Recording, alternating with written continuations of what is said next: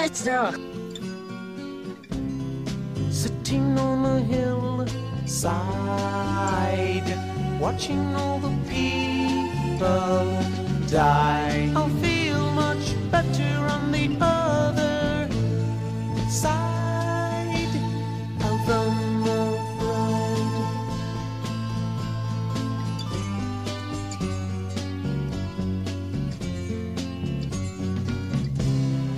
I believe in magic. Why? Because it is so quick. I don't need power when I'm hypnotized. Look in my eyes. What are you seeing? I see. How do you feel? I feel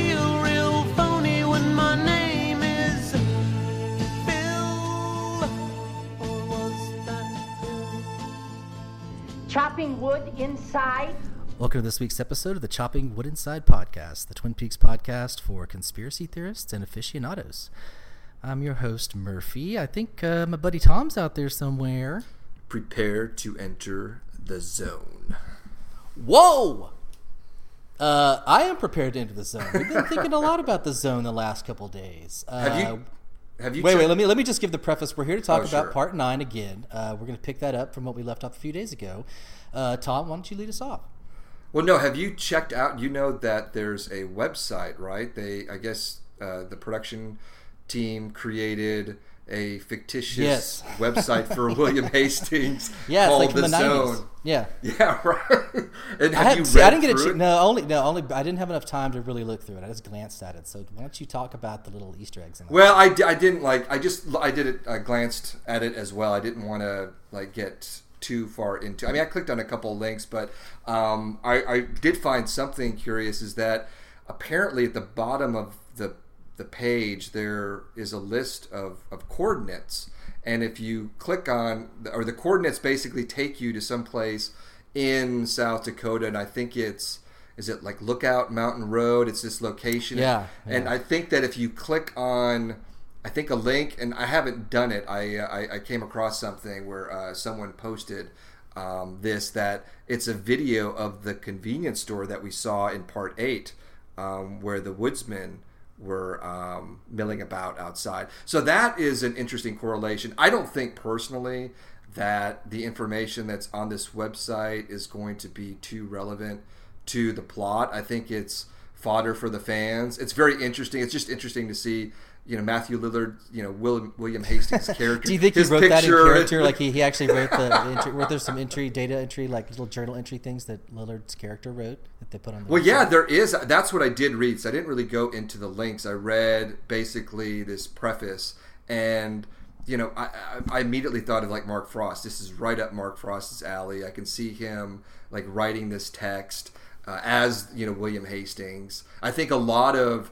that uh, the dialogue in that scene, the interrogation with Tammy Preston. I mean that that whole thing is is Mark Frost, straight up his alley. It's so Mark Frost that it's it's to me a little jarring that like Lynch kind of went with it because his whole confession confession is like spot on. I mean, it's like very detailed oriented. I mean, it's like you know how they came across the zone, how they entered the zone, who they found, what happened. But and we talked about this in the prior podcast. We'll go in a little bit deeper, but I think upon viewing uh, the episode again, I've seen it four times now. I don't think Bill Hastings is is I don't think he's lying, but I don't think he's telling the entire truth of what happened. There's just yeah. He some- skipped over some key parts. He was like, and then she died, so he didn't really go into the the key. We don't really know what's going on there. And Yeah, he also he, said- kind of glossed over the uncovering hidden secrets or hidden records as well. So Yeah, there were two instances where um, when he said, I believe there were two cutaways when uh, Hastings was talking about, you know, his his tale, telling his tale, and when he said the words hidden records, and then later when he said coordinates, they cut right to Albert. Both instances. Yeah, I noticed that. Yeah. And they always give like Albert like a little glistening white dot in his little dark eyes. Like always, like he always looks kind of like an alien. Like on episode four when they cut to and during the interrogation scene with Mister C when he goes like I've left messages and he looked at Albert. Albert's eyes looked really funky. I wonder if they're doing something uh, to him to make us uh, suspicious of what his motives are. Because I'm getting more suspicious of Albert uh, the longer I think about it. Yeah, and you you think possibly that he might be, you know, one of the voices, if not the voice on that uh, with that phone call that Mr. C. No, the last the last voice. There was two Oh, the voices. last Uh, voice, yeah, the okay. one at the very end. I don't know who that was, whether it was Philip Jeffries or not. But at the very end, when episode two, when he goes like, "Actually, I called to say goodbye. You're going to go back in the lodge tomorrow, and I will be with Bob again." Like that sounded like Albert, and I'm sticking to that story. And uh, yeah, I just I think I think I would love to see Albert's character get wrapped into this because uh, you know we had him flirting with uh, Jane Adams in the last episode. There's all kinds of weird things he's doing. So you agree with that now? We talked about. I do. That. Okay. Yes, he, yeah. she, de- yeah, they were definitely flirting. I wonder when uh, Albert was indisposed later, when they were smoking a cigarette, did they mean indisposing? Maybe he was uh, hooking up with Jane Adams. I know. I thought the same thing. A little quickie and uh, Yeah. one of the, the back rooms of the morgue. Um, okay, another thing I picked up on rewatching part four. That great scene, the the last scene with Cole and Albert. You know, with the blue hue, and uh, they're talking about. You know, they're they're just they're meeting with with Cooper, and when Albert talks about Jeffries when when Cole asks him about like you know "What- Jeffries what the hell Jeffries said that or Albert said that Jeffries contacted him and he said urgent. I need to get a message to Cooper urgently. But watching it again and, and I don't know because I'd seen part 5 I, if I I thought maybe the first urgent could have been Argent a R G E N T. If you remember Lorraine, the worrier, Yeah, the she was the facilitator when we were introduced to her. She sends this message to Buenos Aires, who we associate with Philip Jeffries, and there's a text that says Argent, and then I think like one five nine. Like Argent, I think in in Spanish means silver, and obviously it's short for Argentina. But what if what if Albert said Argent instead of urgent? Did you pick up on that at all? I didn't, but I have no idea what that means. If that, but I mean, obviously, if that's twice that we've seen that in the story, you know, him him dropping it in the Warrior as well in that text, then that may mean something. There might be. I mean, that don't might be is. just like you know, kind of you know, just wanting to believe that. Um, but I did come. I did think that maybe there is something with with that uh, with that message to Cole. But um, getting back to to Buckhorn and and Hastings and his um, confession to Tammy Preston. One of the uh, big things that I still am not certain about is that vague comment that Ruth was very good about retrieving hidden records, hidden records. uncovering hidden records. Now, okay, she's a librarian, so okay, yes, she's probably like you know a voracious reader, and he says you know himself, he admits that he is a, a big reader, and they obviously connected and had a connection, and so maybe that you know she was able to kind of connect the dots, but. I'm thinking that they might be pawns in this game because if they went into the zone um, and met the major and then had a dialogue with him and, and briggs basically told them that he wanted to leave this place and it required him getting other coordinates and he And gave some them, people, other people were trying to get him, right? Like that, he, he alluded to that as well in his I believe so. Yeah. So they went out. They they accessed the military database and got him that information, and then returned. But when they returned, then the others, you know, had arrived, and so The other people, right? They other yeah, people. other people. Yeah, and you know, I'm thinking like you know, woodsmen because. There were so many of them. We've seen a lot of woodsmen. We've seen. But what guy would ever refer to all those crazy bearded maniacs as just people? You know what I mean? Yeah, I know, but Unless they were good friends, you know, maybe you got to know them well, and they were just not merely a beard and a scowl. But uh, I would think if you said there, I would not have defined them as people if I was in my confession mode. But maybe he had a different choice. But we've seen Sooty, the first woodsman, um, in a jail cell, like you know, two cells down from when Hastings was incarcerated in episode two, and then we saw another woodsman um, at the morgue when um, they were when Knox had come and uh, they were looking over the body of Major Briggs. So you put those. The only other time we've seen woodsmen is in part eight. So, and that was, you know, obviously a flashback to 19, you know, 45 and 1956. So there is a big connection with the woodsman to Buckhorn. So, and Hastings and or Briggs. So, uh, for me, I'm drawing, you know, a, a, a straight line to the woodsman at least being you know, present. Some maybe some maybe one woodsman, a couple, maybe there were others there. I'm thinking Mr. C had to be involved somehow because of what Jeffries said that you met with Major Garland Briggs. I mean, that had to mean recently, correct? Yeah, I mean, I would. Yeah, I'm not 25 I mean, years that- ago. Yeah, I don't think he would not- say you're Jeffries right, wouldn't be calling right. angry about a 25 year old phone call or meeting. you know, so, yeah. right. right. So I'm thinking that you know that Mr. C was there, and we know that the woodsman and Mr. C they're you know they're you know in alignment. You know they're the woodsmen are, are Confederates, Are or they? helpers. Well, they revived Mr. C after he got shot. Well, I don't- thought they maybe just stole Bob, but you're right. They, mu- I mean, why didn't they just let him die? You know, that's the weird thing. They must be his allies in some way, right? Because he lived. well, yeah, I'm convinced now. Unless Ray was a really bad shot, you know what I mean? Maybe he hit him in the side or something. You know, like I never really got to inspect the bullet holes, but uh, look at you plugged him right dead center twice, right? Yeah, maybe he was. right I thought maybe for a second when that happened, I thought maybe he was wearing a bulletproof vest, like a callback. to like call back to uh, the original series. Yeah, but I I'm now convinced that Bob is still in Mr. C. That uh, that was just to see the Bob membrane and it being. I- I don't think the. I'm not sure about that. Yeah, I'm still undetermined. I'm not. I'm not going to say that I agree with you, but I don't disagree. But uh, yeah, No, I think I I, just think that there would be some kind of difference in uh, Mr. C's, you know, personality, attitude if Bob was no longer in him, and we we saw him in this past episode, and it's still you know status quo. He's still Well, we also, but we saw him around his henchmen, right, his minions, and so he. We didn't have a private moment, did we, for him to like, you know, say like you're still with me, yeah, and uh, yeah, or have right. some sort of like private moment to see whether he's there, check in, knock on the door, Right.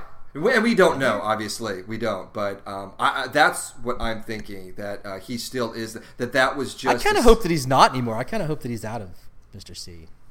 Well, you what would you? What you Okay, so if if he's out, then what is what what does that mean exactly? Is Bob having? You know what that means? It means there's still like a three percent chance that at some point he's going to just actually materialize in Bob format in some sort of CGI new scene with Bob as Bob going crazy. That's what I want.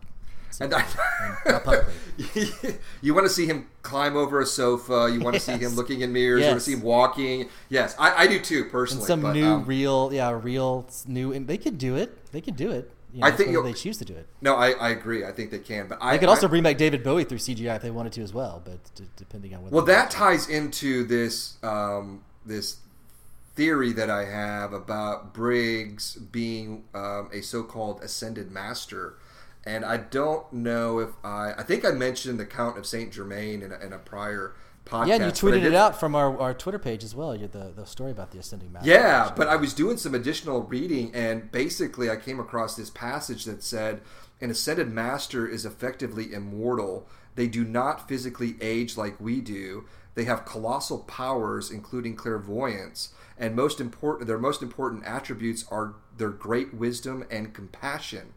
So, I mean, Who does that describe that we know? Major Briggs, like to a T, right? Oh, I thought you were mean, gonna say me.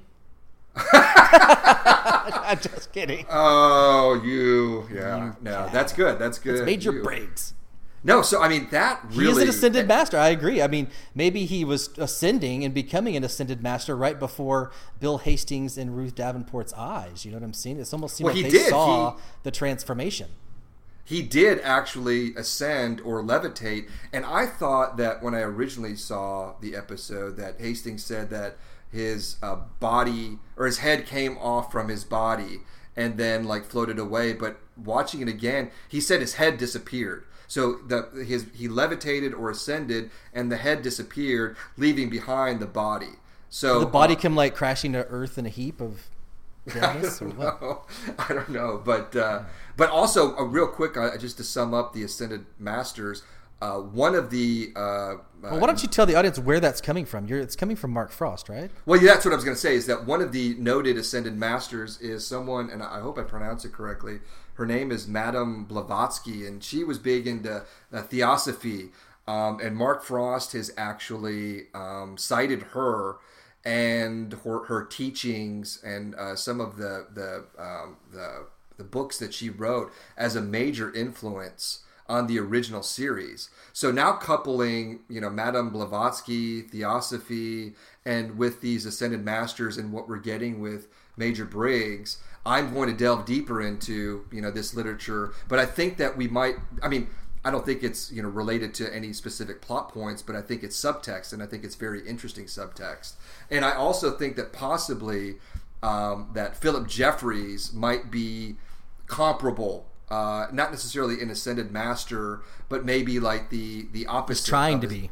There or something. Yeah, You there's know, some, maybe like uh, yeah, like Windom Earle. He was trying as well some way. What was Windom Earle trying to do? Like, what was the difference between he was trying to be like some evil ascended master, right? Yeah, no, I think he was really trying to enter the lodge and use the, the power of the lodge, uh, the black power, the dark power, to become in, in, in, in essence a god, immortal is what I, I that's what I took from his like end game. And then he uh, he killed Cooper. He asked for his soul or got his soul, and then Bob intervened and said, "Hey, he, you're just a mortal man. You can't do this." And then took his soul away. And then that's the last we've seen of Windom Earle. We've had no other references to Earle. I don't think we're going to get any Windom Earle um, in this new series. But um, what Jeffries is after is still very vague. It might be comparable to what you know Windom Earle.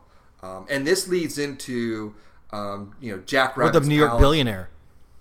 Well, yeah, that's another. Yeah, I do think that we're going to get. Yeah, that whole. I still don't That think we're done with the glass box. That you know, whoever you know uh, owned that a billionaire. Obviously, they constructed this glass box. Um, we saw the monster within. We saw Cooper within. We saw Jeffrey's reference New York. Um, that he was supposed to. Can't they just Mr. like C. conflate the two storylines and make Philip Jeffries the billionaire? Yeah, they could. Make it easier for us. Yeah, they could. But I mean, We got a few episodes left. we're halfway done. And it, it, isn't it? Aren't you like? I mean, I have like a tinge of sadness because I really think this is such a great time to be alive as a Lynch fan that we're getting this 18 hour epic masterpiece, but this might be it. I mean, we only have nine more episodes to go. I mean, I'm, I'm, I'm reveling in it. I love it, but I'm like kind of sad to think like, you know, this might be it. But I don't want to, I digress, but. Uh, I don't think it's going to be it. So I'm I'm in full enjoyment mode. These are the times in your life you have to really, you know, just like Cooper, like sit down and enjoy it. Treat yourself. This is a treat. This is a gift to all of us, and it should never have happened. It's like a it's a miracle. So I'm just sitting back and enjoying it. But you're right, we are halfway through, um, but we got halfway more to go, and I think it's going to be. Uh, even crazier. I think it's going to be fucking nuts, and so I'm super excited about what's going to come. I agree. I, I agree. I think that uh, we haven't seen anything yet. You know, part eight. I think I don't think we'll top maybe part eight like artistically with what Lynch did. You know, cinematically, but uh, the weirdness um, that is you know to come. I think is going to be completely bonkers. I think I think we're still going to get you know more of the lodge obviously and the woodsman but there is a character that was in fire walk with me known as the jumping man he was seen in that um, in that scene above the convenience store where jeffries was telling to uh, to, to cooper and, and cole and albert he's listed on the cast list and i don't believe we've seen him uh, yet. So I'm very excited to see him and maybe learning a little bit about him because he seemed to be some kind of talisman and he was wearing the same outfit that the man from another place was wearing and he was hol- holding this like you know this the same kind of weird stick that the Tremond boy um, was wearing. In addition, they, they had very similar masks. So, and I talked about that, I think, in a prior podcast about that scene. If you drew a line in the center of the room, that some of the, the, the spirits that might be perceived as good are on one half, and the woodsman and Bob are on the other half, or might be perceived as, as more more malevolent. But What I found uh, weird is why are the woodsmen now in South Dakota? Isn't the South? Isn't that like the plains? Like, aren't there not many trees there either? like, what's, they go from the desert to the plains. You think they would want to mix in a little bit with the, the locals and uh, you know be dirt farmers or something? I don't know what they'd want to dress up as, but it's, it's I find it odd that um, they don't hang out in Twin Peaks, even though their attire is very decent and perfect. Right, but we don't know if anyone has actually seen them other than Ray. We, we think that Lieutenant Lieutenant Knox might have felt a presence, but not seen the woodsman walking down the hallway. Oh, you know what? I went back and looked at that. She saw it. She, I mean, she definitely she looked at it. She didn't sit there and stare in, in close up, but she looked at it. She did not just uh, kind of. you know, Yeah. I think she looked directly at it and saw it. It was real.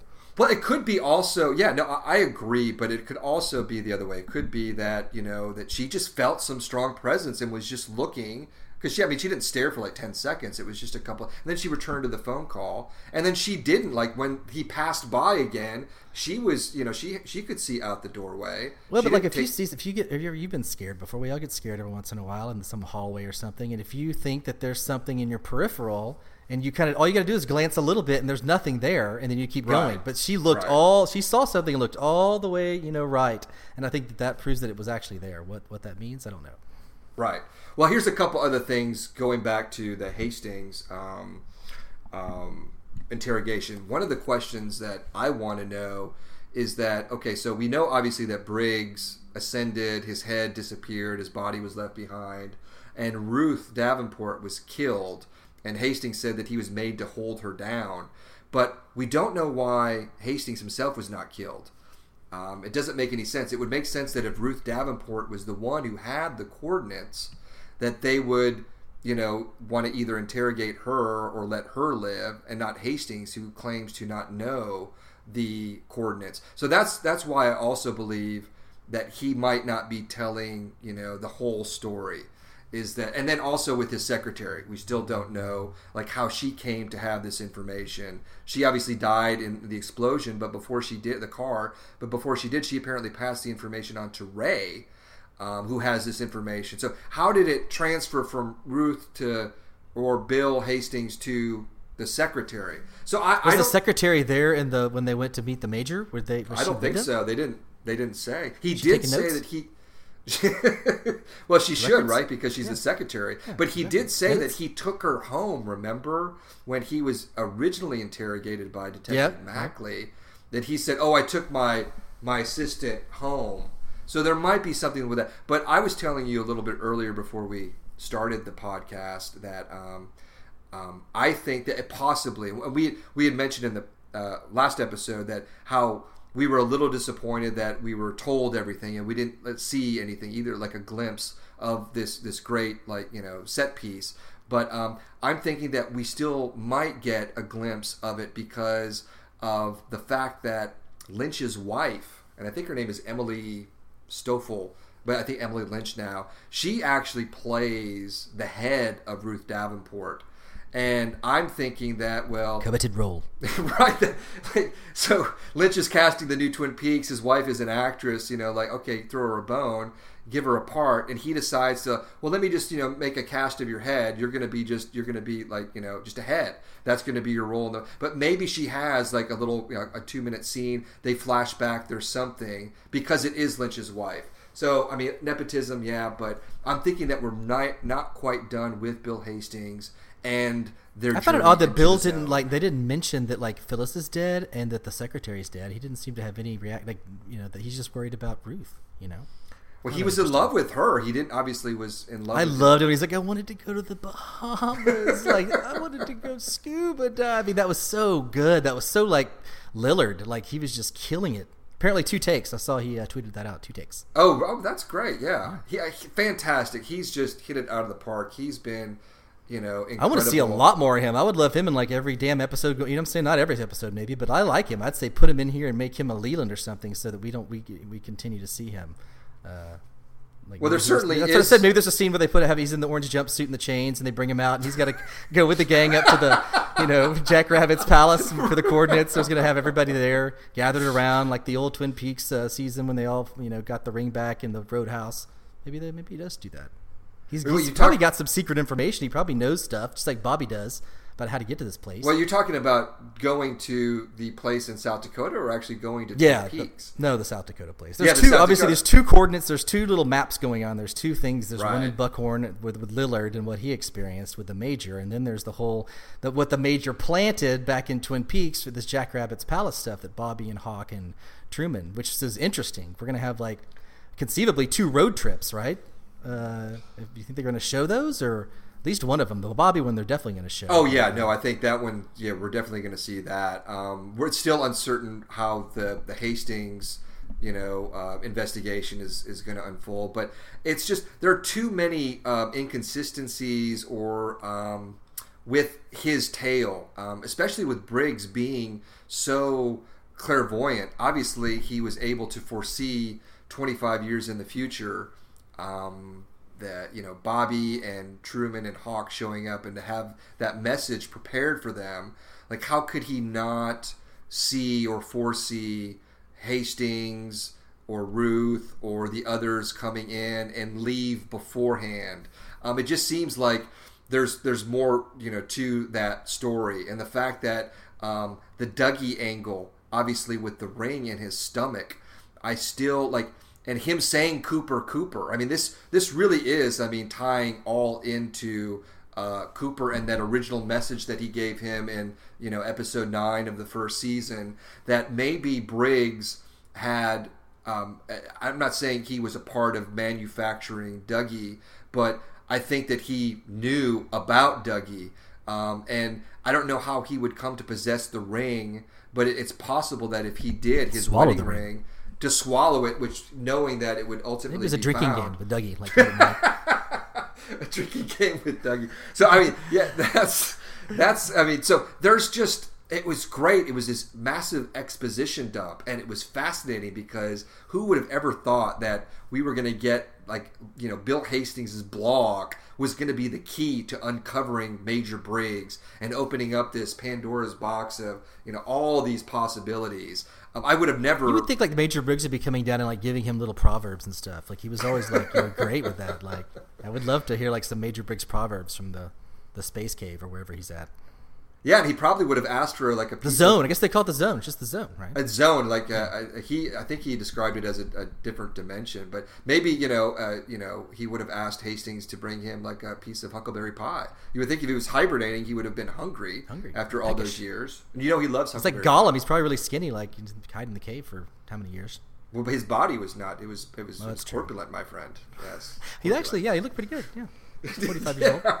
but um so Hey, you know, one thing I noticed is, is, a, is a little aside is when Yeah. Johnny Horne smashes his head into the wall, I see like an electrical explosion or something that Lynch put in there. What was that all about? Did he like have He some Logian experience? he ran into a lamp if you notice on the right it's side of the screen you can see the lampshade on the ground yeah but i did notice picture, yeah. I did notice um, that he's still breathing. Um, I Oh, noticed that. good. So I, you know, I mean, that could just be Running, poor. frolicking. It could be poor acting, or it could just be that uh, you know he's he's not dead. So I don't. But that I mean, having the Hornes, all the Hornes, you know, minus Audrey, leads me to believe that um, they're going to play. I mean, obviously, I don't think Johnny and Sylvia are going to play an important part, but I think Ben, that scene with Beverly, it, I like watching it again. I I got the sense that he wanted to, like you know, he wanted to have sex with her. He wanted it to go forward, but like he, I think he said like he he can't. He doesn't understand, but he can't. I can't remember, remember the exact phrase, but like he just he can't do it. But it wasn't like you know, oh, I'm married or I'm much older than It's like he you. can't explain why. but He can't explain it. why, but he wanted to, and uh, Yeah, what's it- all about? I, I don't know, but I, I'm, I'm not saying it's tied to that you know mysterious humming noise like in in the Great Northern, but something. And oh, here, yeah. I mean, I digress here, but I mean this this could play into what we're just talking about with the Hornes. Is that we know that at least the scenes that we're seeing in Twin Peaks, at least the scenes with the the sheriff's department. Is clearly September 29th because they're supposed to go to that Jack Rabbit's Palace on October 1st and October 2nd. But Bill Hastings wrote down when he circled the major's picture, it clearly looked like it. He wrote down September 20th, correct? Dude, no, actually, I went back and looked at it. I can see an interpretation that it's a 29 with a big, huge nine top. And, and, and he even says it. He goes 20. He says it. And I rewound it and tried to understand. Oh, really? And I couldn't understand it and I couldn't read it. So it's like there's a reason why it's supposed to be obscured, I guess. But I thought uh, that he said 29 and it's 29. But Okay, uh, it does look like 20, doesn't it? It does. It looked like a big circle, and yeah. So okay, well then that's That's well that's good. Yeah, that's unclear. Okay, so getting back to the Hornes, but we're still getting these scenes with Jerry as well. Still, and he, if you notice, Jerry is wearing. He, we've seen him four times. The first episode, and then when he's listening to Doctor Amp, I think, which was in part five, and then the beginning of part seven, and then now here in part nine, he's wearing the same clothes, like he, the same exact outfit, same? the exact same outfit. So either Jerry just is, you know, he just doesn't. He's know, like Hitchcock. like- He just got one out. He's, Makes it easy. That's his. He doesn't want to think about it. He just wears the same clothes, or that's just. Yeah, Maybe the his- is like dry cleaned him like those little elves, like the, the cobbler She like they come and like help him out he's sleeping. He wakes up, he's clean. him. But he's. I do think there's something. There's, I think there's something going on with Jerry in the woods. Yeah, sure. there's something, and there's something going on with Ben, and I, it's a, he's like Maybe I- it's the Great Northern. There's a spirit. Like maybe they're tied into that because they own it and live there, and you know something's going on. Well, there's with that, and then with Jerry being in the very spiritual woods. I mean, there's something. I don't think we're quite done. I don't think this is like I was saying before. Yeah, see, I thought they were going to be bad guys. You know what I'm saying? In this episode or this this incarnation, we were wondering what they were, what kind of uh, form they were going to take, and they're actually kind of good guys. They seem to have, uh, you know, reformed from their evil ways. Well, yeah, but it doesn't it seem? Yeah, like a natural kind of They're evolution. weird, but they're good. Yeah. that you know Jerry would you know kind of space out and and Ben would always be conflicted between his you know his his lust for power and sex and money. And the, the side of him we saw at the end of the second season where he actually wanted to be like a good person. And you're seeing that now. You're seeing this conflict you know that one point in part seven i, I actually thought he was going to reach out and touch ashley judd's breasts and it was very overt and here he is i think He was just he was just showing his perfect, precise control. Like an inch away and pulled back. Well, it was very graceful the way he uh, moved his hands back and put them back in his pocket. It was very graceful. right, right. Was he a Well, dancer? I- was he in West Side Story? Wasn't he in West Side Story? Yeah, he was in West. Side Story. He's a song and dance man. Yeah, he's got some good moves. So I'm just happy that we're getting some Hornes, and I think that uh, and that, that they're seemingly playing a part uh, in this narrative. Now, where it's going to go is is anyone's guess. But I, I'm happy because you know we, we love the brothers Horne, and every scene that they've been in pretty much has been an interesting scene. And to have the Sylvie and Johnny Horne now, like I was talking about before, the placement of it just seems so odd. I think there's going to be this convergence, and ultimately, obviously, Audrey's going to come into the fold. How it plays into the narrative, I'm unsure, but I'm thinking that you know that the, the Cooper return and or the Laura return somehow, because Ben did say when Ashley Judd asked, "Well, who's Laura Palmer?" He goes, "That, my dear, is a, is, you know a story for long another story. a long story for another day or whatever." We're- that. Starting to kind of come together. Um, but okay, so there's two other topics that I think we should really go into. Is really kind of get into the Dougie backstory because we got some very interesting information about that, and I've, I've had time to think about that, and also more of the Briggs with the Jack Rabbit's Palace and what that might mean. And do you have any right, sir. thoughts? Excuse me. I said, "All right, sir." Okay, so do you think? So tell me what you think Jack Rabbit's Palace means because we know it's Uh, well, Bobby named it, so I think it's very interesting that he described it as like a pla like a make believe place that me and we used to go to dream, or you know, what I'm saying it was a fantasy place, and so it, I think it's. Uh, you know, I just imagine it being out in the woods and being some sort, uh, you know, perhaps a portal or maybe. I mean, I, don't, I think it's going to have maybe a clue that doesn't. It's not going to necessarily take them into another dimension.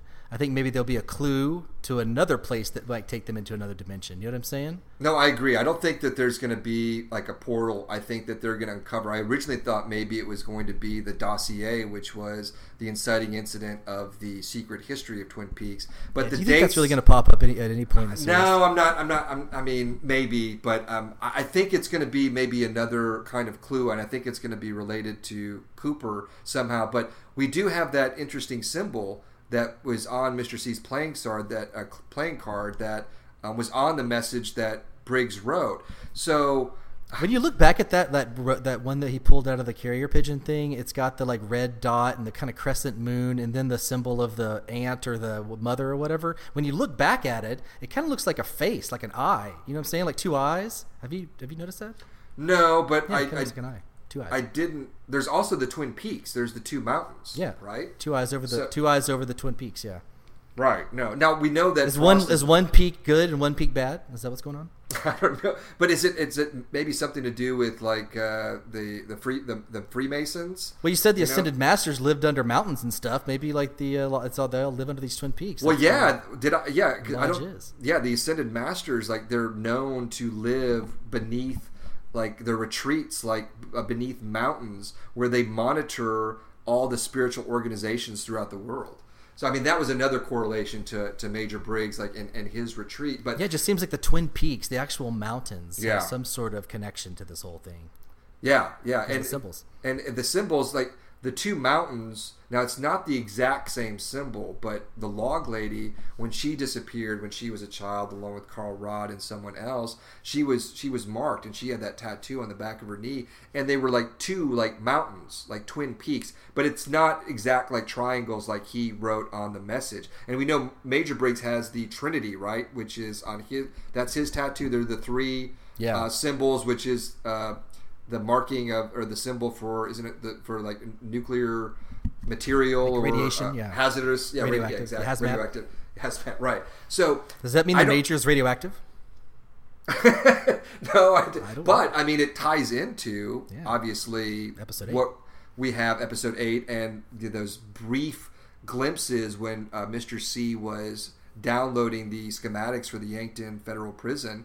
There were two shots of like some blueprints of like a nuclear reactor, and we Do know. hey, wait, the- do you think we're ever going to go to like the burnt down, like you know, st- way station Alpha, whatever that where where Briggs used to do all of his deep? Are we ever going to see that place? Well, that's it. What Bobby said was Jack Rabbit's Palace.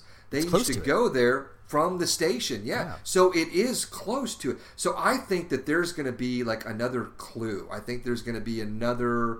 Um, I'm not saying it's going to be the same kind of message, but there's going to be something that's related more to the Cooper uh, end game, the Mr. C Cooper like storylines, and I, I don't know what that is, but uh, as opposed to it being like a, an entryway. But I did think that, like, remember that scene in part two where Hawk is in the woods talking to the log lady. Yep, seeing the Um, we thought maybe that wasn't linear, that that was Mm-hmm. maybe a future, because we know that part eleven, I believe. So this next episode is entitled entitled "Laura is the one." The oh next- well, I guess we're going to finally see Laura. well, we hope. Well, I didn't want to talk about because we're going to do a preview podcast on Friday of part ten, where we're going to talk about Save it. that. So save that, my friend. But Save the net. part eleven is entitled uh, "There's fire where you you are going," which sounds like a very Oh, log lady line. Yeah, it's like that's And- where they're they're going. That's that's when they're going to. Um, Yeah, 'cause on that's two days away, Yeah, right? Two, So you yeah, would two think- days. Yep. Yeah. That's so 10 my one. thinking is that the log lady is going to return somehow. Like if they're going and like hiking, like you know, one of your favorite scenes in the original series. Remember when they're going to the log lady's cabin? Yeah. Like you know that whole thing. Into the night. Into the night, and uh, maybe on their journey to Jack Rabbit's palace, they stop off at the log lady's place, and we actually get maybe a proper scene with with actors, or maybe she calls them because you know Catherine Coulson was too sick. But I'm thinking that we might get one other log lady scene, and then after what whatever transpires after Jack Rabbit's palace might lead Hawk back to Glastonbury Grove, tying into that scene in episode two. Why does he need a clue from Jack Rabbit's palace just to know back to the go back to the Grove? Let's just go back there. No, He knows that place already. oh, maybe he didn't though. Oh no, he knew, right? He he knew where that place was. I think Because, he does. uh, yeah, because Harry he. Yeah. he knows about the Black Lodge. Truman, yeah, told him. But okay, so these coordinates, right? Um, they, they all important coordinates. Now we think that where Hastings and Ruth entered the zone, whatever the secrets that they uncovered led them to Major Briggs, but those are not the coordinates that he asked for and that Mr. C is looking for. No, no. Those coordinates lead to probably Twin Peaks and maybe this area near Jack Rabbit's Palace. Correct? It could be. Yeah. Why not? I keep thinking they're all going to storylines are going to converge at some point anyway. So Well, yeah, and I also thought, and I, I'm not. It's probably like losing steam, but I'm still going to hold out hope that possibly that these coordinates might be related to Laura Palmer somehow um, and her location because I think, excuse me, I think that since this this next episode is going to be entitled "Laura is the one," that we might, you know, see her and then that storyline will pick up steam. And I, I would hope that it would tie into some of these plot threads that um, that have been uh, unfolding since the very beginning.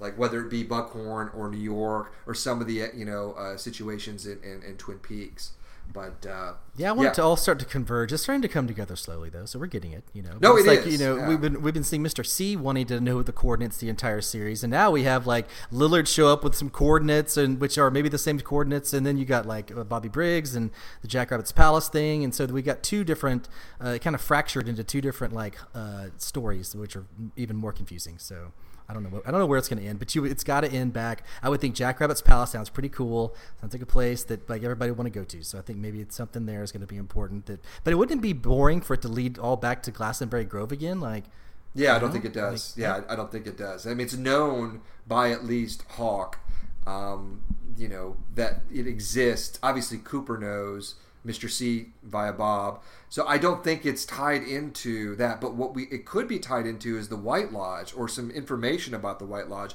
because we know that's what Major Briggs was working on back in the original series, the location for the White Lodge. So, um, and, and, and that might be tied into the Giants domain, the Purple Room, and his disembodied head floating, you know, through the astral plane saying Blue Rose. That might all be tied together um, because where did his head disappear to? Well, we saw his head, you know, in that scene in the astral plane. Will it return? Like, I think Major Briggs, his physical body is dead, but he still lives on as a spirit, and he might even be able to manifest through another person. I'm not saying like a host parasite like Bob and Leland or Mike and the One Arm Man, but um, I don't think that we're completely done with Major Briggs quite yet. Well, hell no. I think he's gonna he's like turning into like Doctor Who, man. This guy's becoming like one of the most powerful characters on the entire series. I mean, he's Right, more right. uh, powerful than Agent Cooper ever was, right? I mean, he's he's like a like I think I mentioned this. Like a, you know, he's not like the level of the giant, but um, if he's an ascending master, he's like a hu- slash human slash immortal. You know, so he's huge, man. He's like I'm, Yeah, I he- love Major Briggs. I'm so happy that he's uh, they've they've done him justice, even though we've had to see his dead headless corpse. Right. No, I don't think he's a god, but I think he's one of these like chosen ones, these ascended masters. He's just he's on a different level and he balances out like the karma in the world. And he's always been a consistent If he was that good, though, wouldn't he have saved Ruth's life and Well, no, not he- uh, Matthew that- Lillard? Just left him holding the bag.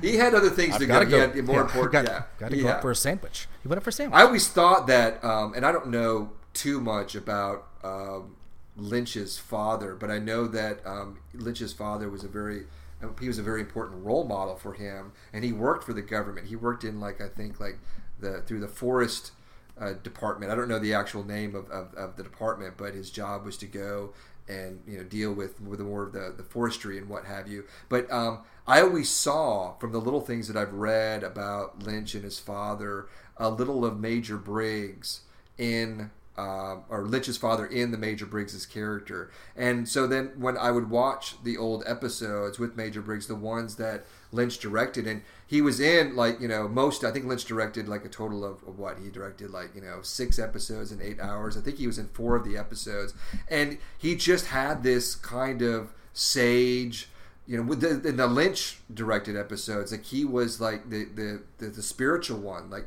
this like mass this like father figure. So I always tie that in. I don't know, you know, uh, you know, I'm not saying this has any relevance or anything, but I do see that possibility that it like Garland Briggs is maybe a vessel for Lynch's father, who he highly you know respected. Yeah, Betty and Garland are both like ascended masters. They're like a couple. They're like the log lady couple. We needed some people like that, even though uh, he's dead, you know, but he still lives on. So Well, he still lives on. Yeah, he still lives on. Well, let's talk about Dougie and that whole manufacturer. we also need to talk about Diane. That's what. That's what. Oh yeah, okay. about. Let's okay. No, let's go Diane. Talk about Diane.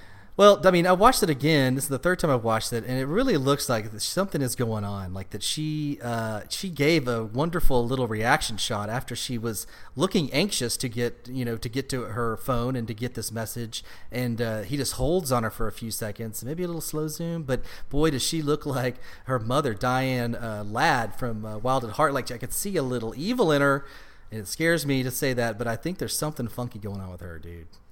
Yeah, that message, when I watched it again too, I got that um, same impression that when they left the waiting room at the morgue and she was left alone, and when she picked up her phone, she was looking for that message. She wasn't just like, you know, randomly going through her text messages and just came across it and had, you know, that look. She was waiting for that message. But then rewatching the original scene where Mr. C sent the text message, um, it looks like that was page two of two. Like um, the first page might have been a what? message to someone else to send that message to Diane, When you possibly. say forwarded, I've never seen a page two of two of any sort of like a text message before, but maybe. Well, isn't that a very like uh, like you know archaic or antiquated phone? I don't know. It's a flip phone. Oh yeah, it's a burner. It's a, it's a burner. Yeah. So I, I, you're right. I don't I, I don't know. I mean, but it certainly looked like it was two of two, and that's what I took is that that was the second page because you saw him like you know typing in stuff before it cut to him typing in that message. So I'm thinking it's possible that he's sending that to someone to send to Diane. Now, what that means, I don't think that means that she's a Confederate of Mr. C. I think that. And why did um, it come in in all caps when he did it in all small case? well, no, that that and that ties into. There was someone on, on Facebook that um, I, I think I, I had mentioned something like that, and they they they had they had said that. Well, well, then why did her message? Why was her message in all caps? And I was like, oh, that's very interesting. I didn't pick up on that initially, and so when I watched it again, then I, I noticed it. His message to you know her, we think it was him sending it to her, was in lowercase, and then when she got it, it was it was uppercase. So that might confirm that someone else sent it to her, and when they sent it, they sent it in uppercase. And that makes no sense. I have no idea. well, I mean, I like the idea better that he's sending it directly to her. I don't like the idea there's some middleman going on. I like that he's menacing Yep. her, or that he's doing he's pulling a Manchurian candidate and doing something to, uh, you know, enlist her or to remind her of something or to just be a troll. I don't know what what he's doing, but uh, it looks like she wasn't.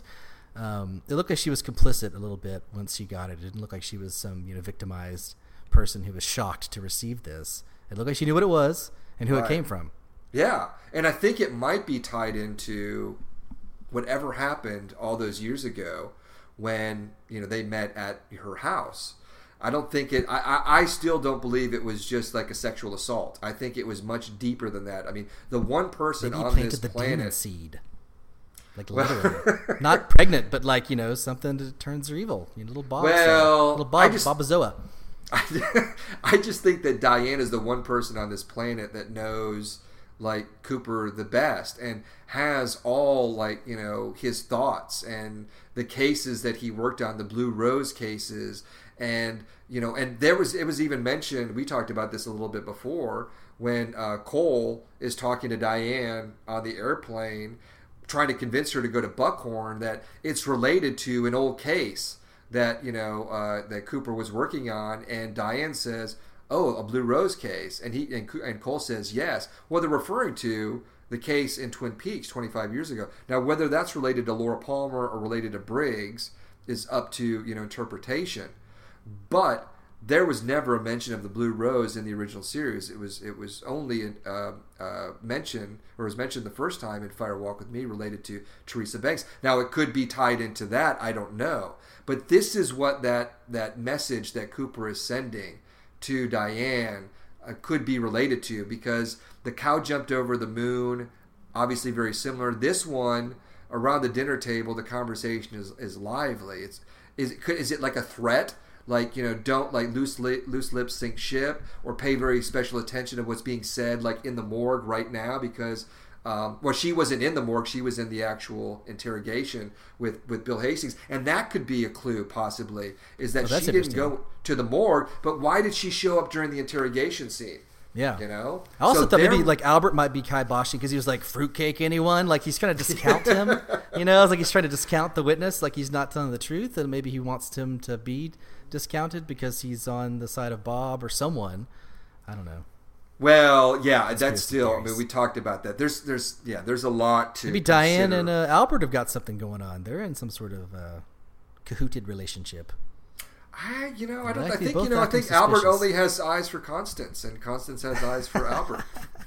I would love to see that. Would you like to see like yeah even a post-coital scene? You know, just something. yeah, just like- smoking cigarettes in just bed. smoking cigarettes, and then her like bed. making jokes, like but the witty repartee, it'd be like David Maddie on Moonlighting. I love it. Cary Grant and what's her name? Yeah, Um, what's her name from The Awful His Truth? Girl Yeah. No, No. Oh yeah, yeah, it, uh, yeah. I can't Either remember one. her name. Yes, uh, Ro- Rosalind Russell was his girl Friday, His Girl right? Friday, yeah. Yeah, Irene Dunne.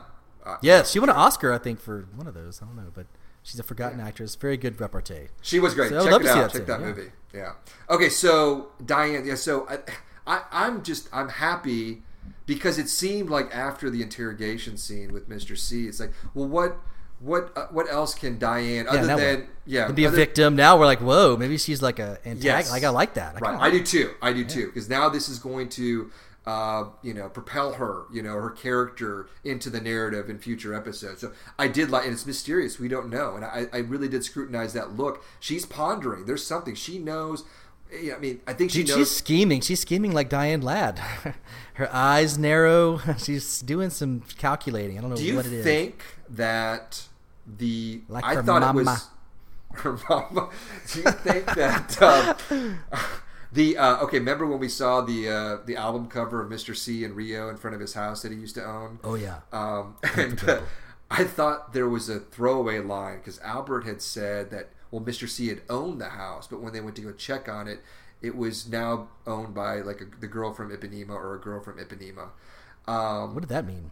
Well, I just thought it was sticking Is Albert racist? right? Yeah, a racist joke. Yeah. Well, was it the girl from Ipanema? Wasn't that based on like uh, the girl who was actually like the, the writer of that song uh, saw a girl and she was working like uh, at like a Schwab's, not a Schwab, the, uh, the famous, but like at like some kind of like diner or restaurant, and he was inspired to write that song, "The Girl from Ipanema." But I think it was in Rio. I think that's so. That's why the line. I think that's Oh, the yeah. connection. But maybe because I think when Albert said that, it cut away to Diane, and she had this expression like it was a memory of to her, like Cooper in Rio, at least on Yeah, on when she was sitting there listening, she was eavesdropping. Yeah, yeah. yeah. So Yeah, I'm not saying she's the girl from Ipanema, but I think that maybe here we're trying to put the pieces together now with Diane, maybe you know, um, and Cooper in these subsequent 25 years, even though apparently they haven't seen each other, but maybe she's been getting messages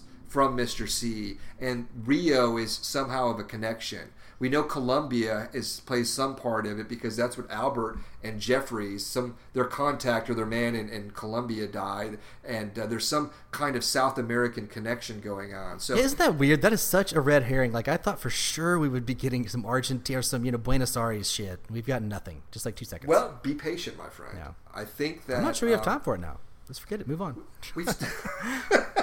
We, still have Think of how many other locations we haven't even seen yet. I mean, there's probably like 28 we haven't seen yet that are still coming. So we don't have time for that shit. We gotta keep moving. Um, okay, so did you want to uh, tie up Diane? Is there anything else that you wanted to mention? No, I just think uh, that I think that's something to watch. She's a uh, person of interest. Let's Oh, did you her. notice the Cheetos?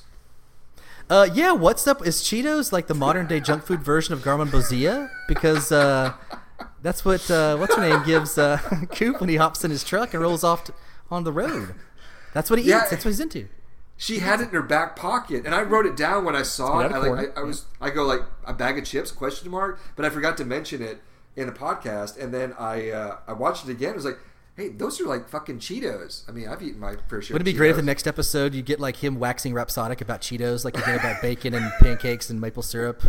The amazing taste of crunchy cheese and cornalicious. I would love Fantastic. a Mr. C version of Cooper's introduction scene in Twin Peaks. You know, like Diane, eleven thirty a.m. Uh, eleven thirty a.m. entering the town of Twin Peaks. Like Mr. C in that big black truck with his new like tape recorder, munching with che- munching on Cheetos with the cheese dust fingers, like wa- waxing like poetic into the in the but with the Mr. C version. What would he say?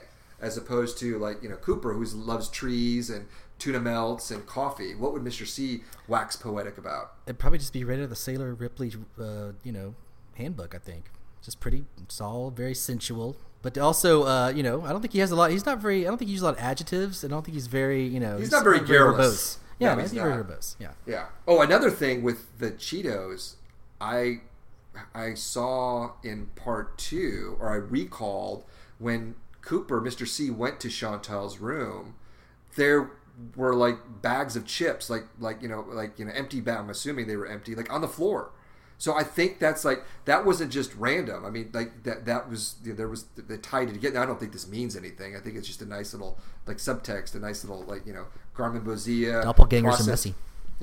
right, but there were bags of chips in in her room. Their parents didn't So- raise them right, Tom.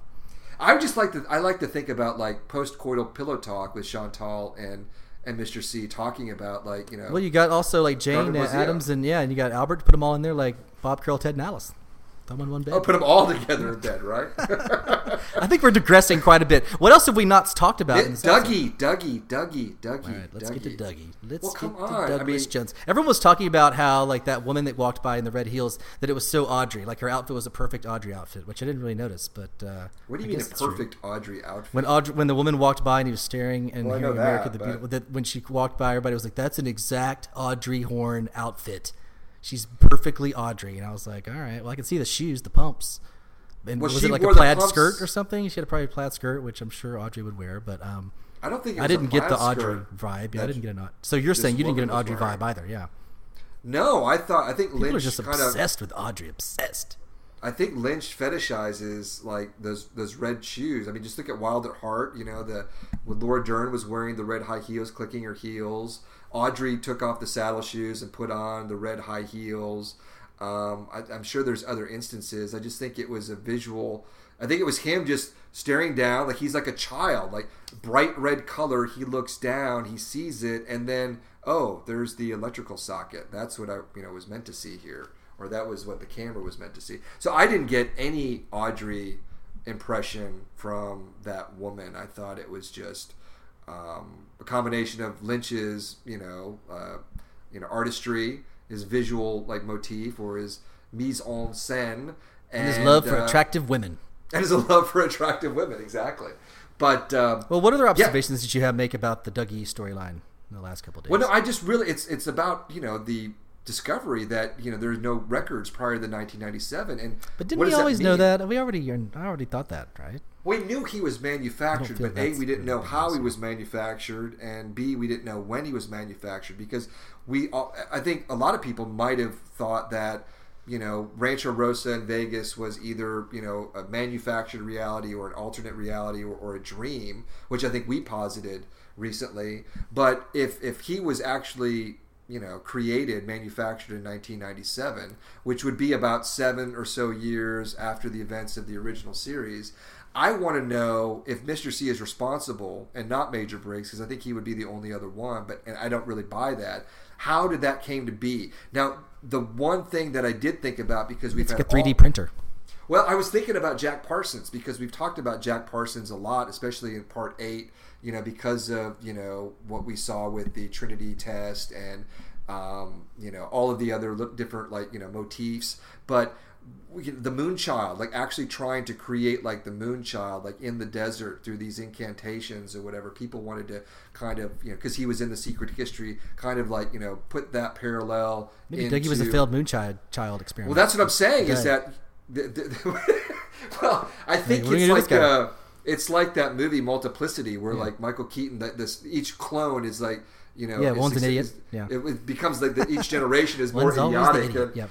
So if you have like the a right, the Fredo, the Fredo, And the Fredo, Um, yeah. and the Fredo, yeah. But um, so I was thinking about that. It's like it would be very interesting if there was some kind of ritualistic, you know, um, scene of Mister C, like creating like an Adam's rib, you know, like of Dougie, because I don't think he just came, you know, from thin air. And when we saw Dougie, like basically, you know, die in the Black Lodge, like his head turned to like black smoke, we saw what looked like the head of either Mother or the glass box monster, like kind of mutated and or cancerous. And that's what really it spit out the the gold orb, the soul maybe of this manufactured soul. So I'm thinking that like if that was like you know what Bob, the membrane of Bob is to Mister C inside of him, that what we saw, we got a glimpse in the Black Lodge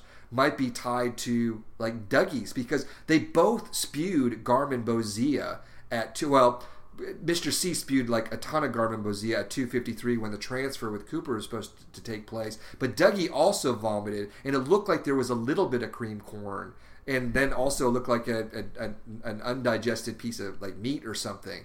So. I, I, I mean, I don't know if we're going to get this information, but I, I'm, I'm trying to wrap my head around it and find it very fascinating as to how he came to be and why he was put in that location and what he may or may not know and why he was wearing the owl cave. I don't think he knows much. Well, I think he's he's gone. I don't think we're ever going to get any answers, right? Yeah, I just think he was a moron. I don't think he knew anything. I don't think he was, uh, you know, aware that he was a, a doppelganger. That he he probably just showed up with no memory. Or uh, maybe he actually uh, was created in a car. You know, at two fifty three or whatever it was, because they got in the car accident, right? Like he was somehow boom. All he remembers, he doesn't remember anything until the car crash, and that happens sometimes. Some people get in car crashes. And No, you're right. That Yeah. That he doesn't No, know that he- he's affiliated with the lodge at all, even though he has these moments. Maybe he's been maybe having Lodgian. I mean, we don't really know that. You know, he he has the moment when he dies and everything, or gets uh, replaced, but we don't know whether he's been going the last uh, twenty years and, and having lodge lodge visit visitations by the one armed man or by Mister C or by anybody. You know, we have no idea. So. No, we don't think so because I think he, doesn't. I think he. I think he hasn't. I Well, think he was in the lodge and he's like, you know, where am I? What is this place? Like, I, you know, this like it was completely foreign to him. But I think that you know, and you very well may be right. I think that's a great uh, connection of his car accident with maybe not having like a memory prior to 1997, but the whole idea of, of manufacturing and how he became manufactured and why he looks exactly I mean, not exactly like, but it is Kyle MacLachlan. I mean, it's like another version of, of that. That's what I'm interested to know. And I don't, I don't, I'm not saying that we're going to get any answers, but I would love to kind of delve into that and see or find out like the information that we got that Hastings was communicating to Tammy Preston about entering the zone, something relatable to the manufacturing of Dougie. Because I don't think we're going to get anything from him. Like you said, he's dead. Yeah. I want to know why Albert and Diane are sleeping on the plane on the afternoon when they slept over already in Buckhorn. Why are they so tired? Why are they sleeping? Did they party all night? well, we Diane sweet. obviously Yeah, is. Uh, Yeah. She's- I think Lynch is having a rolling party, actually. I think something's going on. Yeah, and maybe Albert again, was uh, Albert, at the night. Jane Adams. Yeah. He was at the whole nightclub, gang. like Yeah. watching Jane Adams. Yeah, watching before. Jane- yeah, It's do her stand-up. Yeah, yeah. Well, uh, it's been a great episode. Do you have any last thoughts? Well, uh, we're going to go ahead and do um, a preview of part ten on Friday night, and uh, kind of speculate, but you know where, where things might be going, especially with this title being Laura is the one. I really want to get into Laura some more. I know we've talked about her.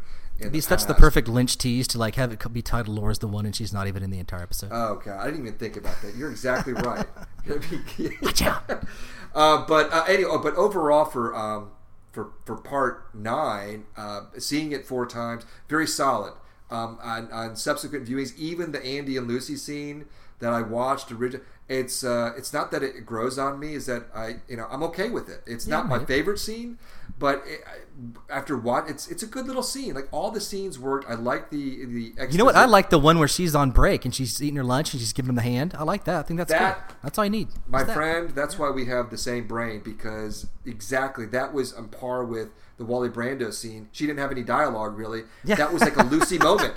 Well, You she know, had one she- line like "I'm on lunch for don't I'm not here," you know, and that was cool. No, I So like the that whole thing part. was great. Yeah, I and I love the hand. want- The hand was great. Yeah, the hand. That was was the one I'm talking about. And she's kind of give it push, push, push, push. I thought it was great. Yeah, was like, that was great. fantastic. So no, I, I love this episode. Um, uh, it, was uh, So like Lucy said- Miranda, if you're listening, we love you. We know. We just you're not Oh, giving we enough love to, Yeah, you. you're not giving enough to do. That's what I'm saying. Yes. It's not your fault. Right. It's not Harry's right. fault. Oh, oh, you know what? One thing, and uh, give me like, uh, you know, just give me like 90 seconds on here, and if you've got a quick Soapbox? rebuttal Go ahead. to it. Um, no, no, it's not a soapbox. It's another thing about part eight, um, the farm. I really don't think that You're the obsessed farm. with that farm. You are obsessed. I do. I like the farm. No, I think. Let it go, man. Just let No, it go. I we'll think- never hear about the farm again. We will, We need to do a podcast on the farm. No, I'm just kidding. Go ahead. Keep going. Ray is going to the farm, right? That's where he's going. I mean, that's, That's what. he yeah, said. that's what he said. But why would he still go there if Coop knows he's gonna? You know, I would keep moving.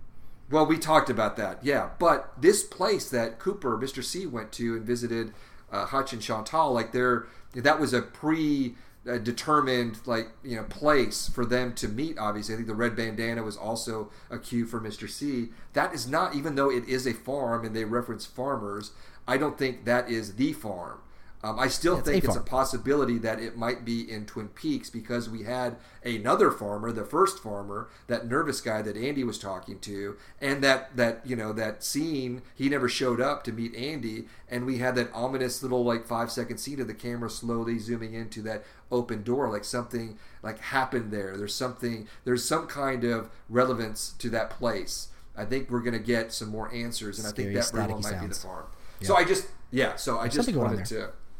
Excuse me. Maybe it's just the reverb because Dickie Horne had left his uh, car there, and like they, he was like driving through electricity the whole time. Like he was powered by electricity. Maybe it was just kind of glowing it because uh, he had been there. Was the truck still outside? Did they tow the truck yet? no, we don't. know. Andy's buying chairs. No one's even right dusting the truck for prints or anything, right? Yeah, they're they're No. they're stopping for chairs. Yeah. No wonder the crime is a crime wave going on in Twin Peaks. They were right. No, there there is the two halves. Horn was right. The, the Twin Peaks yeah. Sheriff's Department. There is the front, which is like a front with the Lucy and Andy. There's, it's and completely empty always. They never have prisoners. They have no arrest. It's just uh, just laissez faire. It's a crazy. But there's a oh town. oh oh god. There's we forgot about talking about the uh, the two girls at the end. There was something about a reference to like a zebra, like you know, getting like you know, being let out. Well, Yeah. she mentioned Sky Ferreira mentioned the penguin, and I think, or maybe she also mentioned the zebra. But I Yeah, the dark, the brunette mean- mentioned the, the zebra getting out, like in the beginning, like she like talking about So- somebody got out of jail, I presume, right? That's what I thought. You see, that's exactly like you know, obviously the stripes, the prison stripes. But um, I think that um, there, there, and I don't know if I mentioned this. There was a definite like you know, uh, Fire Walk with Me vibe with like you know them in the roles of Laura and Ronette in the Pink Room. Um, there was certainly a callback to that, and uh, I don't know. It's a very know. frustrating scene to me because I couldn't really understand what the fuck was happening. So it was like, okay, It's just oh oh oh okay. Final thought. I know. I'm like uh, the uh, remember her scratch, scratching her armpit. yes. So she's using the wrong deodorant. Either she has the lodge spirit in her armpit, or she's using the wrong deodorant instead of trash. Because I've had that happen before. But it made me think of the scene in Wild at Heart where Sherilyn Fenn, after the car accident, she keeps on rubbing her head and she goes, "I got this damn sticky stuff in my Oh, hair." yeah.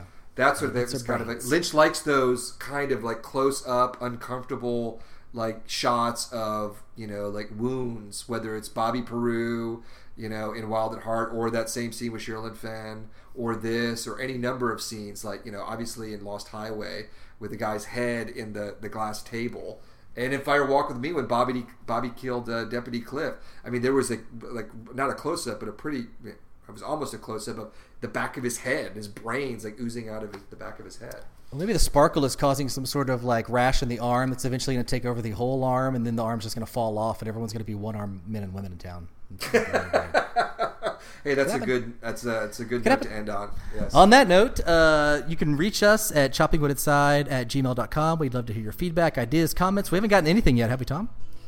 Uh, well, no, we've been getting some comments on Facebook. I've been trying to Oh, that's be good. actively and with like just comments, but Yeah, you can find us on um, Facebook, on Twitter, on Twitter, Chopping yeah. Wood Inside. Uh, yeah, we're on iTunes, we're on Podcast Addict. I think we're on some other platforms that I don't know about, SoundCloud. Uh, but uh, yeah, thanks for tuning in. We'll see you guys next time. Sometimes my life is so eerie. And if you think I'm yellow.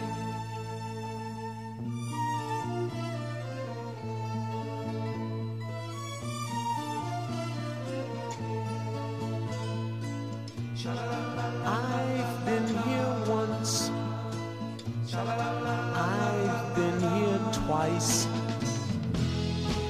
I don't know if the third's the fourth or if the